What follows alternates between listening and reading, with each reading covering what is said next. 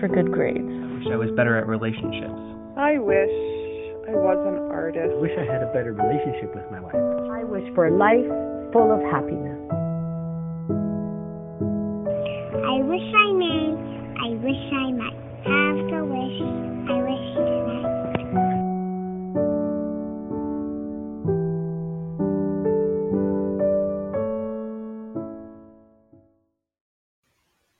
Hello. Welcome to Monday's podcast, Beyond Wishful Thinking, with your host, Sherry. I wanted to tell you a little bit that other than podcasting, I am a life coach. And if you would like to experience what having a life coach would be like, you can download my free energy guide from the link in the description. I have over a thousand hours experience of coaching worldwide, and my podcast is just another place for me to share some ideas and thoughts that might help people. Today, I am going to talk about funerals. Namely, I went to the Queen's funeral today through the internet, not in person. I think it's very important that we have funerals, and I think um, there is a lot that we can learn there about ourselves, about the person who has died, uh, even family members. We can learn a little bit more about and see the things that might be important to them. I wanted to go to the Queen's funeral because I want my own perception I want to see what I saw and I want to hear what I heard and make my own decisions before the media shows me the little snippets that they are going to cut and paste with their own thoughts on. And I didn't want that experience firsthand. I wanted to just feel what I felt. So, the thing about a funeral, I have had people close to me die. And the things that I find helpful around a funeral are the little things that we get to do for those loved ones for our last time. So the queen had a coffin spray, and in those flowers were many memories. They were apparently cut by King Charles himself. They were from his estate and Buckingham Palace. They have a plant, a rosemary plant that the queen had trails of rosemary in her wedding bouquet, and that plant has been kept alive all this time. And it was in her coffin spray today. It's those touches that allow people to be poignant. Death like birth, it's instantaneous when it actually happens. We can be ill for a while, or we can have a catastrophic event that takes a life. And sometimes we know, and sometimes we don't. Sometimes the death makes sense because of age, like in her case, but sometimes it comes at a time where it feels unfair that that life would be cut. And so there's processing that needs to be done, and we will process that no matter how or when we do it. And so to me, a funeral is a place where we can express our love and share quiet little moments that help us with the passing of that person. I have no connection to Queen Elizabeth. There was an 18 year old who was interviewed, and she said that she wasn't a royal watcher. She really had no connection at all.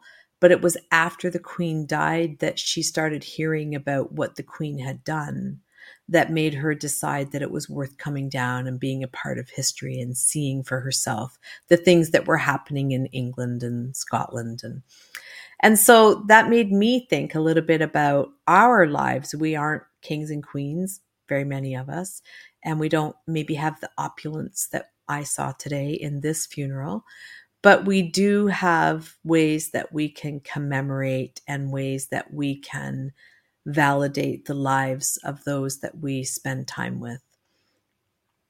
So, first of all, the first word that comes to mind is respect. You know, often if you've not attended any funerals, the idea of going to a funeral can seem so dark and so sad that a lot of people just stay away. And I know when we went to funerals with our children, people felt that that was a dark place to take a child um, I just think that there's so much to learn about our lives when we can face that they have a beginning and an end. Um, we had a family dog that ran in front of our car, and I unfortunately hit it and it died. And I remember at the time thinking, uh oh, this is my children's first experience with life and death that they would remember. And I wanted to be so careful that it wasn't rushed and that I wasn't uncaring or unfeeling because I had three children and they all had different ideas about their feelings for this family dog. And so I often thought about what did I what did I share with them? And so the one child out of respect for the other two was certainly aware of what was going on but really not interested in making it a memorialized thing for himself. And the other two were more aware of wanting to do something. I was not somebody who ever wanted to have a quote funeral for an animal, but I did dig a hole and we did lay him in with a blanket. And on the frantic moment of how do I handle this, I asked them if they would like to take a stone from the hole that they could have as a memory of this event. And I thought on the spur of the moment I had done pretty well with that. And so I have met adults who they didn't feel that people understood their sorrow as children. I know two adults fairly closely who have shared with me that when a funeral of a parent and another family member happened, the children were just left sitting on the stairs. Nobody felt that they understood it or that they were impacted maybe. I'm sure they understood what death was but it was like they weren't allowed to enter into the grieving. There wasn't a place for them. They weren't given a role and when deaths happened later in life they struggled because they were still processing the death that they weren't entitled to be a part of because people caught up in their own grief didn't understand the value of helping them. And so I thought to see Princess Charlotte and Prince George there today was very important, especially when their lives are going to be lived in the public eye, especially when there will be many thoughts about how they should be and shouldn't be. And so to see them and to be respected as who they are, I think was really a nice touch.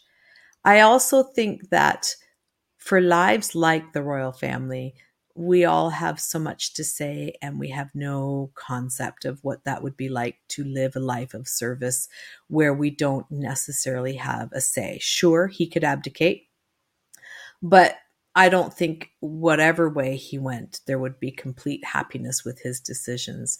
And so life just trundles along and they will make their decisions and they will do what they can to live out the place that life has given them. So today I felt very honored to be a part of what was portrayed to us through our computer screens, the beautiful stories that people had to share, the uh, history that I learned, um, the caskets that were built 30 years ago out of oak wood from their estates, and the romantic gesture of not being buried in the plot where they were going to end up or the the tomb until they both were dead. So many human pictures of people in love and that's the story i enjoyed today not so much the dignitaries not so much the opulence but just the human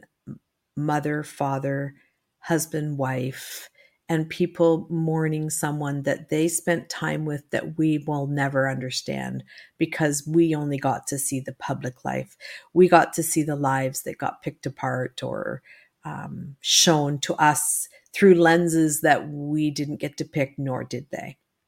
And so I want to make a suggestion to people that decide what you would like to be maybe honored for or commemorated for. I actually wrote a small tribute this week to um, a loss that I had had, and I felt a little awkward, like maybe it would look attention seeking. And really, the word that I, I kind of Googled, why do we celebrate the anniversary of deaths? And it was more about not celebrate, but commemorate. And I really enjoyed that. And so I saw a lot of commemorative events in the seven hours of broadcasting of this funeral. And it made me wonder about commemorating. And we need to validate life. And so, first of all, I think sometimes we've lost that in our society. There are um, ways to mark big events. And in an opulent family like this, it happens. There's coronations and there's uh, jubilees and all of these things that mark time. And I think we need to do that for our lives. I know I had read an article a while ago about that. And when our kids turned 13, I decided that I was going to mark that a little bit more specially than we did any other birthday. And so we took that child by themselves out for dinner and we gave them a small piece of jewelry that when they would put it on, they would think about this is not just being excited about being a teenager, but they get um, responsibility with the excitement of being older and getting more. And so I think that I want to do more of that commemorating and marking time. Not to be morbid, not to be sad, but a day can be so different from one day to the next. And if we don't mark beginnings and endings, I think maybe we lose sight of what it is that we want. And I just really enjoyed the reverence and respect. And I think one of my favorite parts was when they took the crown and the orb and the scepter and they laid them on an altar. And the comment was made that she was now returned to her family. She was no longer the monarch.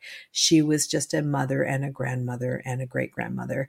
And so I liked that idea that we have stages in life but we also have times where we just belong to those that know us the best. We belong to those that we are closest to.